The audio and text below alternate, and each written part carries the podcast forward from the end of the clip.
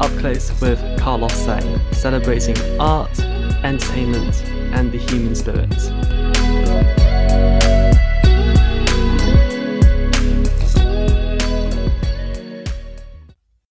Uh, welcome to another episode of Up Close with Carlos Sang. My next guest is one of the most exciting new graduates to join the musical theatre scene. He was a finalist at the Stephen Sondheim Student Performer of the Year Awards last year, and he is joining us today. Uh, I am so excited to be able to introduce uh, Cassius Hackforth to the podcast. Uh, thank you so much for joining us. No worries. Thank you so much for having me. Um, yeah, so the first time I came across you was at Spotties, the Stephen Sondheim Student Performer of the Year, um, where you were a finalist. Um, could you tell us a little bit about, you know, what it was like, you know, auditioning and, you know, what was it like, you know, being there on the night? Um, it was so incredible. Uh, I can't even describe how grateful I am to have been able to have done it because it was something that when I auditioned for drama school when I was 17 is it, it was something that, that that was the long goal um was to be able to do something like that because I had a friend who had won it and he was uh, someone that I performed with and I kind of really looked up to him. And obviously Sondheim was kind of my first introduction into musical theatre. So seeing the type of performers that had that had done it and they were the type of people that in, had inspired me growing up. And so being able to audition for it was and uh, actually that year it was all done online for the first first year. So there were for there were about 500 applicants i think um or something along that those lines. But when i auditioned for it i you know i just decided i was either going to give it everything or not do it. And i literally threw my whole soul at it really.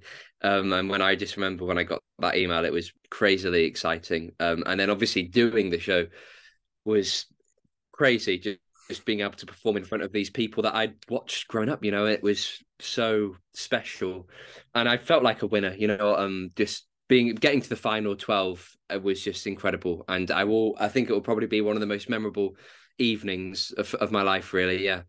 Yeah, I remember reading in the program that you were really inspired by Jenna Russell, who was hosting that evening. Um, did you manage to, you know, chat to her as well, you know, after the show, and you know, um, tell yeah. her about her influence on you? Yeah, no, I, I managed to speak to Jenna before and after the show. Uh, and we've kind of got quite a, a, a mutual connection because my uh, my cousin Robin, who I've kind of grown up with, he went to school with with her husband, and uh, so I'd kind of seen him in some shows, and obviously Jenna was I saw in uh, all of her shows were just uh, and everything she's done has been incredible and utterly um, heartbreaking in so many ways and so being able to to speak to her and then to watch her perform from the sides of the stage it was phenomenal. And yeah no it was a very it was quite poignant that she was hosting actually yeah. Yeah um, i know you spent a lot of time with nymt as well before you headed to trinity to train. Um, i was curious you know did the experience training ended up being what you expected it to be you know having already you know performed so extensively previously I'd so I'd say kind of when I when I auditioned for the National Youth Music Theatre, I was all I'd ever done was was amateur shows, and it was and I was like, right, this is the step that I want to go because, funnily enough, uh, a lot of people that had I was performing with who were doing things like the Spotty, they'd done NYMT, so I thought, well, this is definitely the right step. Um, and that was, you know, my first kind of glimpse into performing professionally.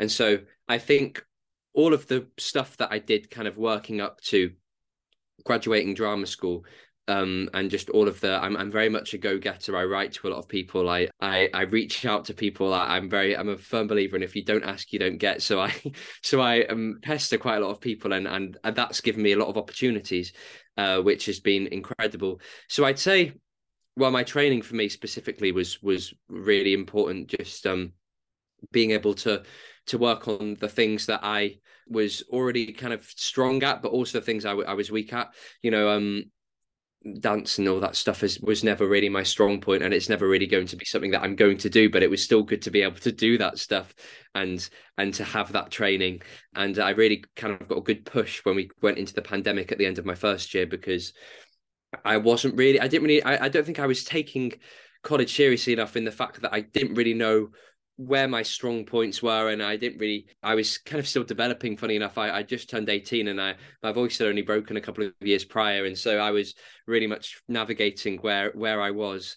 And there was a teacher that gave me a really great kind of pep talk if you if you will if you like. And uh, from that, you know, I, I kind of started to get my head down, and that's when I started doing a lot of the work at home and uh, yeah, that made kind of third year and, and the, the, the kind of year after become really really great for me. and really really lucky to have done some awesome things. Yeah, um, growing up in Llangollen as well, I was really curious about you know how did your you know love for musical theatre develop? You know, did acting always feel like a viable career option? And do you think you have to move to London, you know, to pursue this profession? Yeah, so being in Llangollen, I I don't know, like I the the amateur and kind of school productions I did were that first kind of glimpse, and that was so important. But Llangollen also has something called the International Musical Eisteddfod, where people from all over the world come and perform. Like Pavarotti competed there, you know, the renowned singer, and you know, musical theatre actors have, have gone there. You know, um, they did Sweeney Todd there, like a professional production um, with I can't remember what his what his name was. Um, was it Bryn? Yeah, Bryn Terfel. Yeah, he performed that. I remember that was my first audition. Funnily enough, I was 13 and I auditioned for Tobias and I'd never done anything properly. I'd done I'd done like one show and I remember I just got so nervous. and yeah, it was that was funny. Um, but I think you don't need to be in London to to be able to pursue that, but it definitely helps. It feels like this is where it's at. Um, apart from maybe other cities like Manchester, if you're doing more TV and film, there's a big TV and film base there. But um, it was always going to be London because that was where I where I'd always seeing what all these shows that I wanted to be in and all this stuff that I wanted to do. So I, I feel like you, have kind of got to come up to London uh, at, for, at some point. Maybe not for your training. There's some incredible training across the whole UK, really. Um, in Chester and Birmingham, in you know Leeds, Manchester. There's so many options in Scotland, but um, I'd say kind of graduating. It, for me, it felt important to be up here. Yeah, I mean, one of my favorite shows last year, of course, was From Here to Eternity. You know, I love the production, love the new musical arrangements. Um, yeah, when when can we expect the cast recording? Ah, I don't know.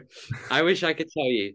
It was incredible, and and you know Nick um Bass, the, the, the new orchestrator and uh, kind of arranger and supervisor, mm. he hmm. created such a incredible sound with such a small amount of people and I think that was kind of one of the highlights, really. What he's done with the score, with the already amazing score, and uh, it, it, just was an absolute delight to be able to be part of that. And we did the cast recording a couple of days after we we closed, and so by summertime it'll be out hopefully.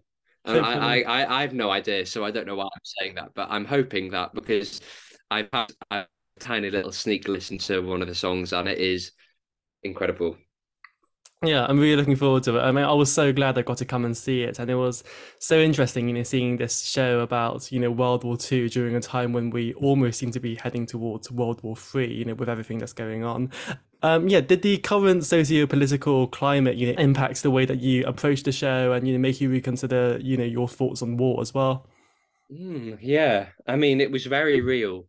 I remember when we did the first rehearsal of um, the the actual Pearl Harbor attack and it was really scary. And and Brett, our director, really gave us such a great. You know, obviously we were really well supported in the room, but but also he kind of reminded us that, that these people were boys at the end of the day. They were they were just barely turning adults, and in the current climate, I mean, it it's it kind of speaks for itself, doesn't it? Um, the it that we I, I certainly during rehearsals kind of noticed the similarities and kind of the fear it did kind of hit home. And we did one of the shows on the anniversary of pearl harbor actually and that was very raw. Um, and obviously being one of the soldiers i mean it just kind of makes you think that what's going on in ukraine right now. And you know this, this, this history is repeating itself in a way and that's mm. that's scary and yeah sad yeah, it is. You know, um, I thought it was also really interesting, you know, just seeing how young the cast was for From Here to Eternity. Mm-hmm. you know, I feel like a lot of shows seem to be casting a lot younger these days. Um, do you yeah. ever worry about there, you know, being perhaps a limit on, you know, what roles you can play before you hit a certain age? Yeah, I mean, if you looked at the original West End cast of From Here to Eternity, you would have seen that like the majority of these people were kind of, I'd say, more in their kind of mid, like late twenties, maybe even early thirties when I was in the audition room, I was kind of surrounded by a lot of people that I thought were much, you know, much more muscular, mus- muscular and kind of uh, built differently and kind of, uh, and I was like, well, that that's kind of the the soldier that you know how am i going to be kind of that? But from once we got into the rehearsal room i kind of saw that it was wasn't about that you know there were soldiers that weren't mostly there were soldiers that were missed home geeks in school and all that type of stuff you know and they they, they, they had no other choice to to enlist because they they were in the you know the absolute shitholes of where they lived they didn't they couldn't afford to live so they had no other option but to enlist into the army so you know that that's why there were lots of us who were much younger and kind of represented that kind of young age range, I guess. But it's genuinely down to the individual, kind of the, the types of parts that they're in for. You know, if there is someone who looks 18 and and and they're 28, then that's absolutely fine, you know. Um, and that they'll be in for those types of roles. Um, just as much I look like a 12 year old sometimes, you know. But um, um, I don't. I, I don't think it worries me that much. I think the industry is heading in the right direction, casting things uh, that suits today's kind of age and are accommodating to every gender and and are opening doors to people who are you know for, to, for transgender people and they're giving people opportunities that that wouldn't necessarily have these opportunities in 10 years ago so i think generally casting is going in the right direction yeah Okay. Um, how much did you know about From Here to Eternity as well before you went into the show? You know, there's only been, I think, one major production in the UK, and you know, obviously the film is, you know, um, a very iconic film. So, you know, did you wait, did you see it that before you went into the show as well? You know, how much did you know about it before? Yeah, so I'd, I'd being like someone who loved musical theatre and kind of I'd I'd heard of it before, I'd seen it, I'd like seen clips of it before online. When I saw the availability check come through from my agent, I was like, I remember saying, "Oh, I know this. I, I recognize this," and then I looked it up and I was like, "Oh, wow, okay, this is Tim Rice and um and you know Stuart Brayson." And so from when I got the audition through, and I did the first audition, and I just remember it was it was a really really great. And a funny story about the audition process. When I auditioned, so I, I, got through to the second round, and we did the second round was a dance uh, dance round as well as some scene work. And it was a like a like a sumo hit kind of movement dance kind of workshop kind of thing. And i really really struggled. And i came up and did the scene uh, for the for the team after it. And they said how did you find the dance? And i was like look if you gave me another like 10 15 minutes I, would be able to smash that out of the park. And they said okay come come again tomorrow. And i came back the next day and did the call again. And i don't think many people would give you that opportunity but they gave me that opportunity so i could work on something that i knew i could do and then i could show them that i could do it. And that was kind of from for that moment i kind of was like wow i really i really really want this. This is uh, an opportunity like no other, really. And mm. so I read the book. Um, I, I, got the book before my finals because there was about a month's gap in between uh, the the finals and the, the, the third round and the finals. So yeah, that's what I ended up doing. I, I read through the book and did all the notes. We might even have it in here. You know, I've got a whole book of that I do all the notes on. Um, wrote out all the type of stuff that my I kind of came up with, kind of like what my type of character is based on kind of the vibe that I got in the room, so I could kind of conjure up something when we did the the kind of the scenes and the songs, and yeah, so that was kind of my preparation for it, and then yeah, the book was the was the most important thing because the film was kind of changed quite a lot because the, the book is quite raw and uncensored. And and was the the uncensored version was actually released quite a long way um, after it was initially released because of uh, you know the the homophobia that was going on in the in the US at the time and mm.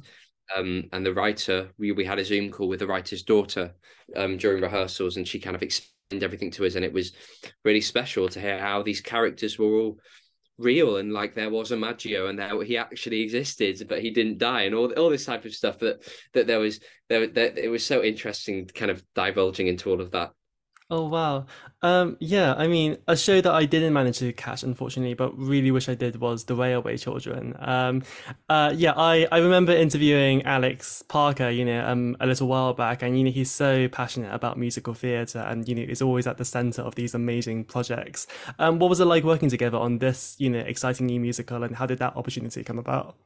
Oh, it was incredible. Well, I like like I said, I'm I, I kind of write to a lot of people, and towards the end of last year, I decided I wanted to write to Alex Parker because I had see I'd heard and seen so many of their shows, um, and and I really just love his writing, and he kind of put it really well to me. that his type of golden age kind of music and just really pretty, lovely, like just umptuous British musical theatre is is is just lovely. It, it's kind of the type of music that you want to hear, and and they just do such a good job of doing that. Um, him and Katie, and so I wrote to him and I just said, look, I've seen some of your shows. I saw that you're doing this type of show. If there was any part coming about, I'd absolutely love to audition for it. And initially, I was going to play part called Jim, who was just uh, someone who was who was in Act Two, a really lovely part that was um that was played by my friend Jamie in the end. But it was about um, maybe like two weeks later, he said that the guy who was playing Peter had dropped out, and so I um I said, well, yeah, okay, of course, I'd absolutely love to do it. It was um I I sat on it for a couple of weeks just because I didn't know what was going on, but then I just you know it, the chance to be able to do to do a premiere of, of one of Alex's shows that's such a beautiful show was I just of course I couldn't turn it down so I um I, I did it. It was incredible. Very very lucky to have been able to to have, to have been a part of it and to have finally sung some of um his, him and Katie's kind of scores yeah yeah, um, there's been some commentary as well about you know the lack of new British musicals being produced um, over here. You know, we see a lot of revivals, a lot of shows transferring from Broadway. Um, why do you think we don't see as many new British musicals as perhaps we would like? Hmm. It seems so much harder in the UK to be able to produce and put on your own shows than it does um, elsewhere kind of in america that that that's the kind of there's so many more american musicals new musicals going up there that are you know wildly successful. Um and you know just it only takes a moment to look at the type of shows that i stand right now like standing at the sky's edge and mm. um like the bake off musical. They're they're two british musicals that are, couldn't be further apart and yet are both stunning and um the writing is just incredible. I think it's just hard getting the opportunity. Uh you know i've got friends who have their own production companies and theatre companies and who create stunning new writing. Um, but getting that opportunity to put these these shows on is is very very hard and it takes a lot of money and it takes a lot of people giving up their free time and you know and friends chipping in and helping out um and you know that, that that's I think it, it's just much harder for, for that to happen over here and for it to be kind of supported, which is a shame, really. And I, I and I hope that that re- these recent musicals doing so well, like Sylvia and Standing at the Sky's Edge, and you know these these British shows. I hope that's kind of a step forward in into the it becoming more accessible for for writers and young writers. Yeah, I hope so, definitely. Um, you know, we recently saw the end of the Six Nations tournament as well, and there's you know there's always regular reporting around you know football and other sporting events. Um, do you think we'll ever see you know an equal focus for theatre and the arts as there is for sport?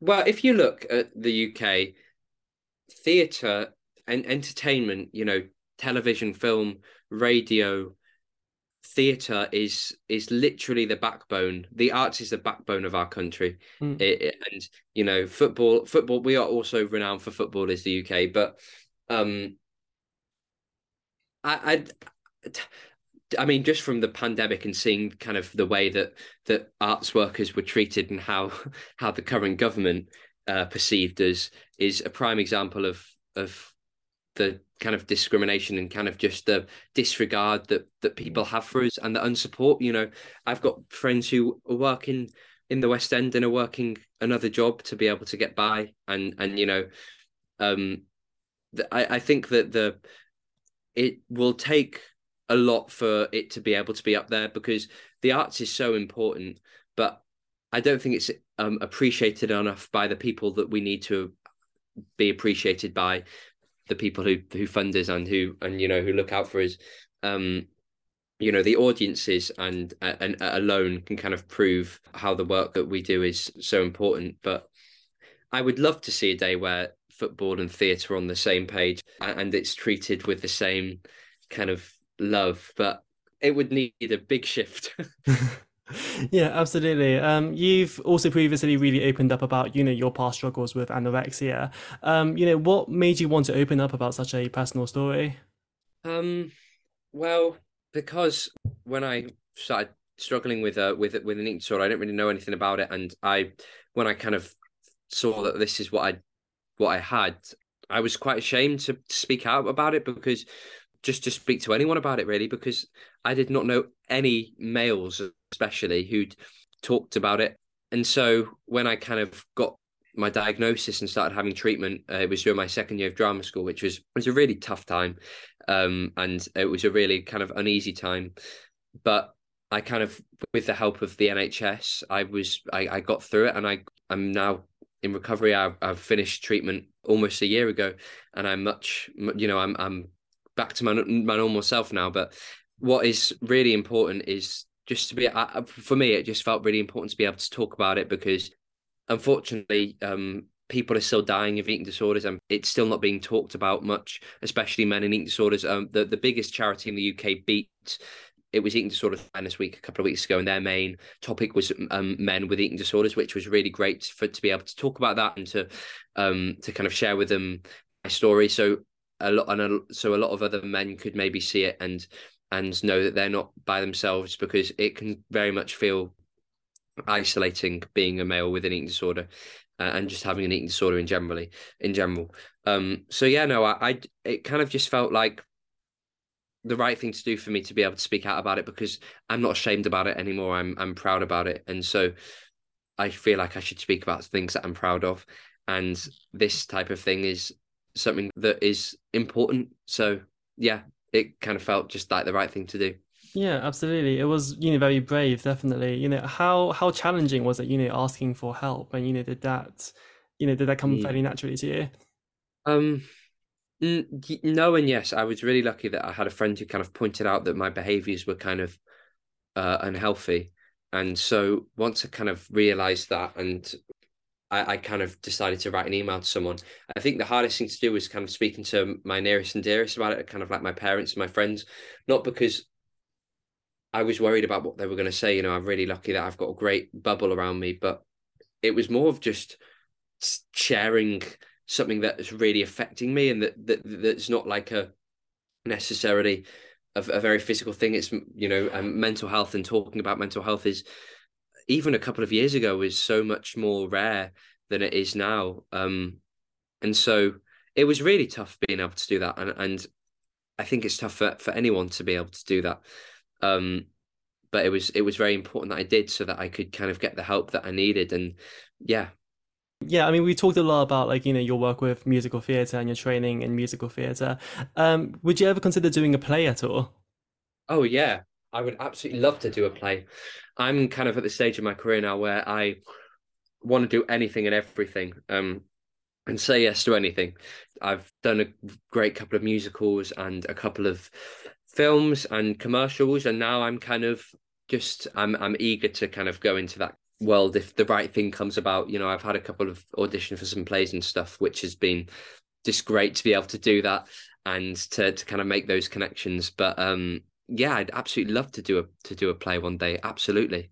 Yeah, I mean, you've always come across like a really sweet and really approachable guy. Um, what what is Cassius Hackforth like on a bad day? Oh my gosh, um, who knows? I, am quite. I'm. I, my thing is, is that I'm uh, very much productive, which is great, but it can, can be quite toxic when I'm not productive, and so I kind of this is I can sometimes kind of get too obsessed about my work and then forget that actually this is despite uh, you know my work is my passion but also there are other things that, that are important to me. So um, on a bad day you'd probably see me getting stressed over tiny little things like singing a note flat on a self tape or doing an audition that wasn't great or just having worries about silly things you know uh, it's kind of good to just remind myself that the right things will come when they're meant to come and and as long as i'm kind of loving what i'm doing and and working hard then that's that's enough. And so i like to kind of relax and bake and um and chill out and you know um yeah have a bath. Yeah. Yeah i mean it's such an exciting time for theatre at the moment with loads of exciting announcements yeah. but um also a really challenging time for theatre too. Um where do you see yourself in the next five years or so? Mm, wow.